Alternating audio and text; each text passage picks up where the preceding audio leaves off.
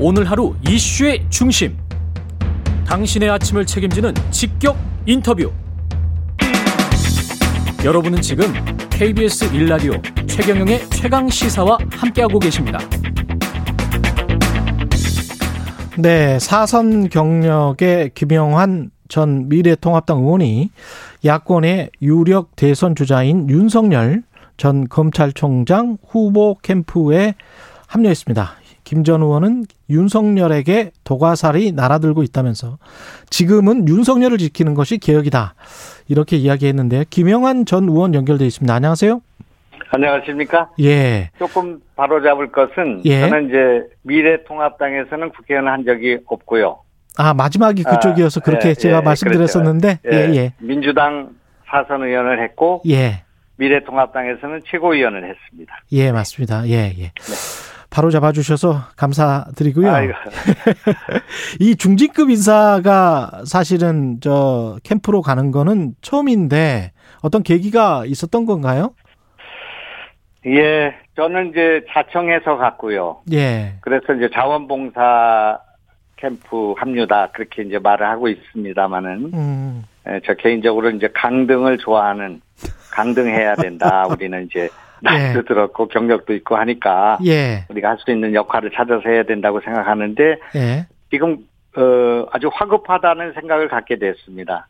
에, 단기 필마로 지금 현재 당도 없이 당원도 없이 또 캠프도 부, 부실한 가운데 에, 검증이라는 이름으로 윤석열 전 총장에 대한 탄압이 집중되고 있기 때문에 음. 이 상황에서는 만약에 윤석열을 잃게 된다면 아, 야권 통합이 어려워진다. 아, 야권 통합뿐만 아니라 정권 교체가 어렵다 이렇게 생각하기 때문에 아, 우선은 윤석열을 지키는 것이 개혁이다. 정권 교체의 그런 길이다. 그렇게 생각해서 정권 교체의 문지기가 되겠다. 그렇게 자청해서 갔습니다. 그 지금 말씀하시는 도중에 검증이라는 이름으로 윤석열 전 예, 예. 총장에 대한 탄압이 예, 이루어지고 있다 이렇게 말씀하셨잖아요. 네네. 네. 이게 지금 검증 차원이 아니고 탄압이다 정권의 탄압이다 이렇게 예, 예. 보시는 겁니까? 예, 예. 아, 윤석열 총장에 대한 공수처에 지금 현재 신분이 피의자입니다. 예. 공수처. 이제 그렇게 돼 있고요. 공처장이 그렇게 말했고. 예. 그다음에 그 수많은 지금 현재 고소건이 지금 접수되고 있고요. 예. 그다음에 에, 검증이라는 이름으로 그 처가와 그 장모님 문제를 포함한 이런 문제에 대한 흠집내기 내지는 뭐 어, 흑색 선전에 가까운 그런 검증되지 않은 얘기들이 난무하고 있기 때문에 예. 이것이 이제 지지율에 영향을 줄 수가 있고 또 후보에 대한 그 시작도 되기 전에 이런 여러 가지 일들이 벌어지고 있기 때문에 이걸 방어를 해야 되는데 정당이 없고 의원이 없고 또 옆에 뭐 실질적인 캠프가 경험이 있는 사람으로 채워지지 못하다 보니까 예. 역시 이제 어려움이 있을 거다 이렇게 이제 심작하고 저라도 가서 도와야겠다 그렇게 생각하고 갔습니다. 그 장모 재판이나 김건희 씨 뭐 논문 관련해서는 네, 네. 일상적인 그냥 검증으로 보이긴 합니다만은 그리고 이제 장모 네네. 재판은 원래부터 진행됐었던 거고요. 네네.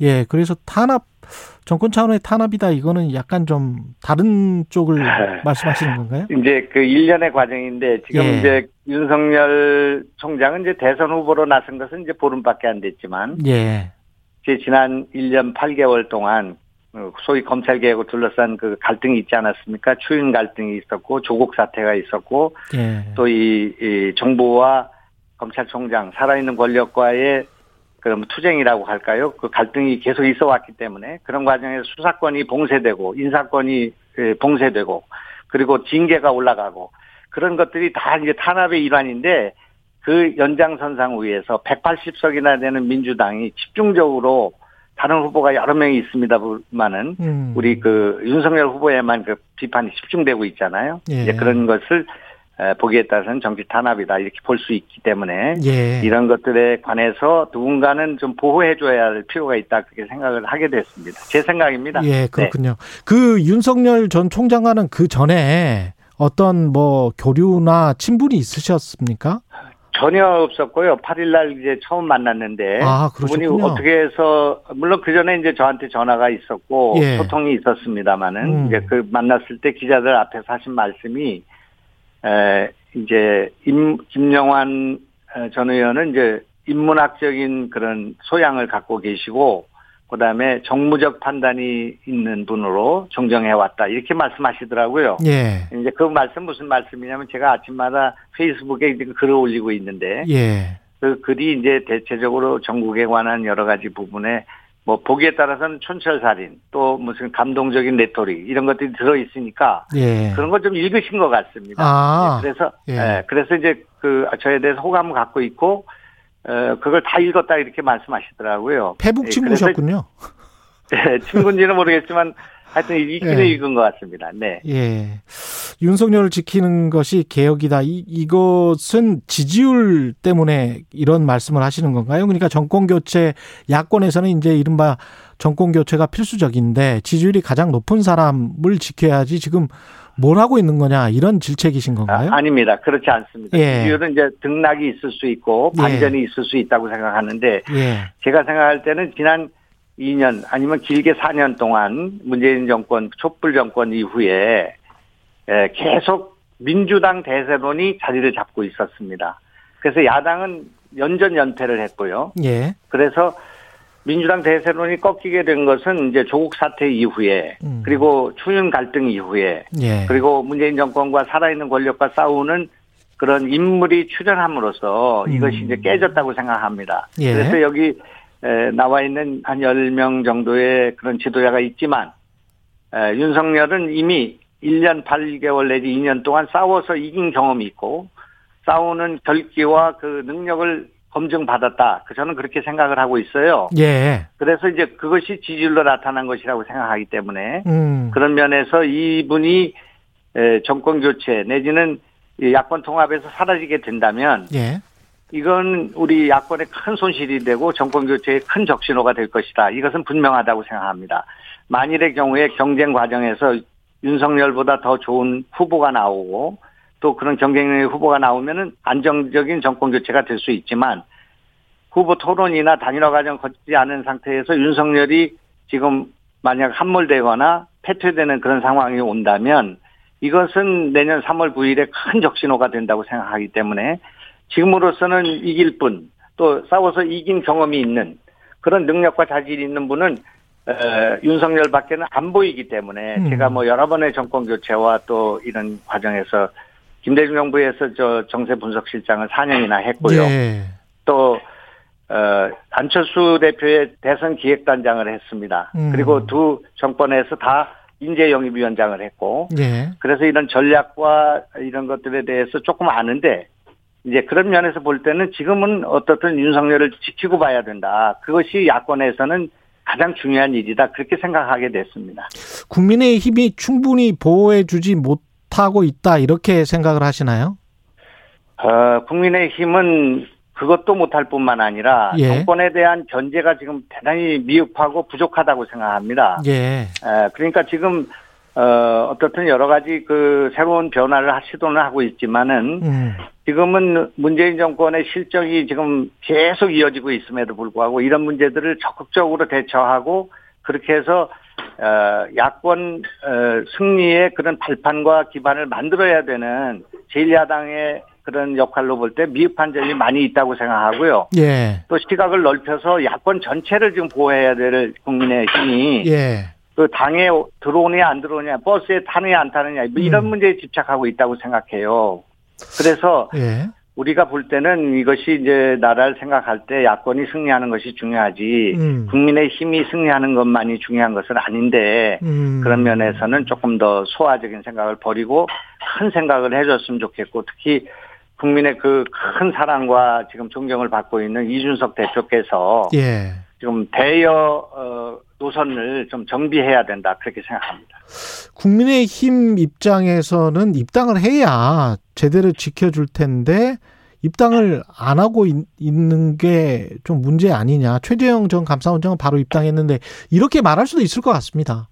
예, 예. 그러면 그건 이해 충분히 이해가 되고요. 예. 어, 그러니까 지금 이제 제가 이번에 가서 이제 그 윤 총장님을 뵀을 때 예. 그 제가 느낀 건데 아 저래서 우리 캠프에 에, 당원들과 음. 또 중진들이 이렇게 포진을 못 하고 계시구나 하는 생각을 갖게 된 것은 예. 에, 일단 당에 입당을 못 하셨잖아요. 그러니까 저 같은 사람 가까운 사람 또 의사를 표방한 저한테도 아이 그 김현 와서 이거 이거 이런 일을 좀 해주십시오 이렇게 말씀을 못 하시더라고요. 아, 이제 그런 예. 이제 조건이 그 당 문제와도 관련이 있는 거 아니겠습니까? 음. 네, 그래서 충분히 그런 문제들이 있고 그럼에도 불구하고 당 밖에서 어, 국민의힘에 들어가지 못하면서도 윤석열의 정권 교체에 참여하고자 하는 국민들을 크게 예, 그렇게 엮어야 되겠다, 크게 그 지지를 받아야겠다 하는 음. 생각을 갖고 지금 이 제3지대에 사는 일은 외롭지만 의미 있는 일이라고 생각합니다. 그러면 지금 당, 당장의 어떤 입당 계획은 없는 거네요? 윤석열 전 총장은? 어, 아직 시간은 있다고 생각합니다. 지금 저 예. 당이 아마 8월 말에 이제 그 경선이 시작되니까요. 예, 조금 연기될 그러니까- 수도 있을 것 같고요.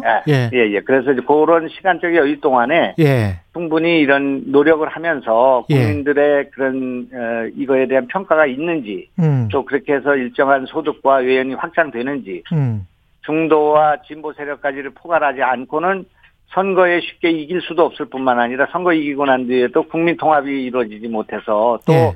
진영 논리로 그렇게 개파 정치로 이렇게 흐를 가능성이 있기 때문에 예. 이런 어, 문제 의식은 정당하고 어, 바람직하고 적극적인 그 어, 후보가 될 사람이 갖춰야 되는 생각이긴 한데 예. 그러나 이것이 이제 국민한테 피로감을 주고 또 국민의힘 지지자와 당원들이 주력군이기 때문에 음. 이분들에게 어떻든 불안감을 줘서는 안 되기 때문에 음. 이런 문제까지 다 고려해서 어, 윤석열 후보가 결정해야 될 문제다 그렇게 생각하고 있습니다. 보시기에 입당은 할 것 같습니까? 어떠세요? 어, 그건 뭐 제가 여기서 얘기했다가 예. 제가 지금 겨우 지금 자청에서 부대변인 자리를 지금 자청에서 맡고 있는데 아, 부대변인 맡으셨군요. 잘못- 예. 아니 제가 그냥 자청에서 했는데 하신 거군요. 예. 예. 그런데 그마저도 잘릴 가능성이 있기 때문에 좀 조심해서. 예.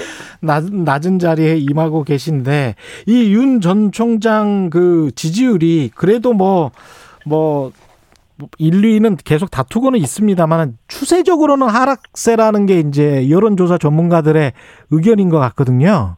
예, 전문가들 가운데 저도 전문가인데요. 예. 저도 뭐 700여 차례 여론조사를 해보고 여론을 지금 예, 유의해서 보고 있는데 어제 예. 갤럽까지 다 백데이터를 가지고 보고 있는데 음. 대세에 영향이 없습니다. 지금. 대세에 영향이 없다. 예, 예, 왜냐하면 지금은 민주당이 대선 경선을 하고 있습니다. 음. 알고 계시죠? 예, 그렇죠. 이재명, 이낙연이 주로 네가티브를 많이 하고 있습니다만은 그래도 신문을 장식하고 관심이 거기에 가 있어요. 예. 아, 그쪽에서 소리가 나기 때문에. 아, 그것도 있고요. 예. 거기서 100만 명 가까운 사람을 지금 동원하고 있습니다. 선거인단으로. 음, 예. 그렇기 때문에 자연히 예, 야권의 지지가 높고 여권의 지지가 내려가서 그것이 역전이 돼가지고 야권 후보 전체를 합친 게 40 몇 퍼센트밖에 안 되고요. 42%. 예. 여권 후보를 전부 합치면 60 몇 퍼센트로 가 있는 지역 위에서 여론조사가 진행됩니다. 예.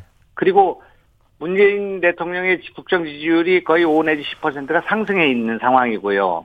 그렇더라고요. 지금. 예. 네, 그거는 이제 코로나 때문에 그렇습니다. 코로나가 음. 진행되면 사람들은 왜 코로나 때문에 여권 지지가 올라가는지를 잘 이해를 못하고 계시지만 제가 지난 총선에 경험을 해보면 야당은 정권 교체론 또는 야당은 정권 심판론에 집중하고 있지 않습니까? 예. 이제 그런데 그것이 코로나가 오게 되면 그게 희석됩니다. 대화에서도 사라지고 백신 맞았냐 안 맞았냐 또 지금 코로나가 어떻게 됐냐 뭐 이런 것들에 관심을 모으게 되기 때문에 대통령의 심판의 화살이 어디 허공으로 날아가 버리는 겁니다. 음. 그렇기 때문에 문재인 대통령이 잘하는 게 아무것도 없는데도 불구하고 국정 지지율이 높아지고 있는 것은 코로나의 영향이 크고요. 예. 그리고 직접적으로는 정권 심판론이 사라졌고 거기다가 지금 야당의 그 대표와 야당 지도부가 쇼윙과 이벤트, 퍼포먼스 이런 것들을 갖고 이제 상당히 국민들한테 어필을 했지만 그 사이에 여당에 대한 견제가 사라지고 빠져나갔다. 그렇게 봐야 되는 것이 옳다. 그런 과정에서 아주 65대 35 지형에서 한 여론조사가 지난번에 그 정권 교체론이 60% 음.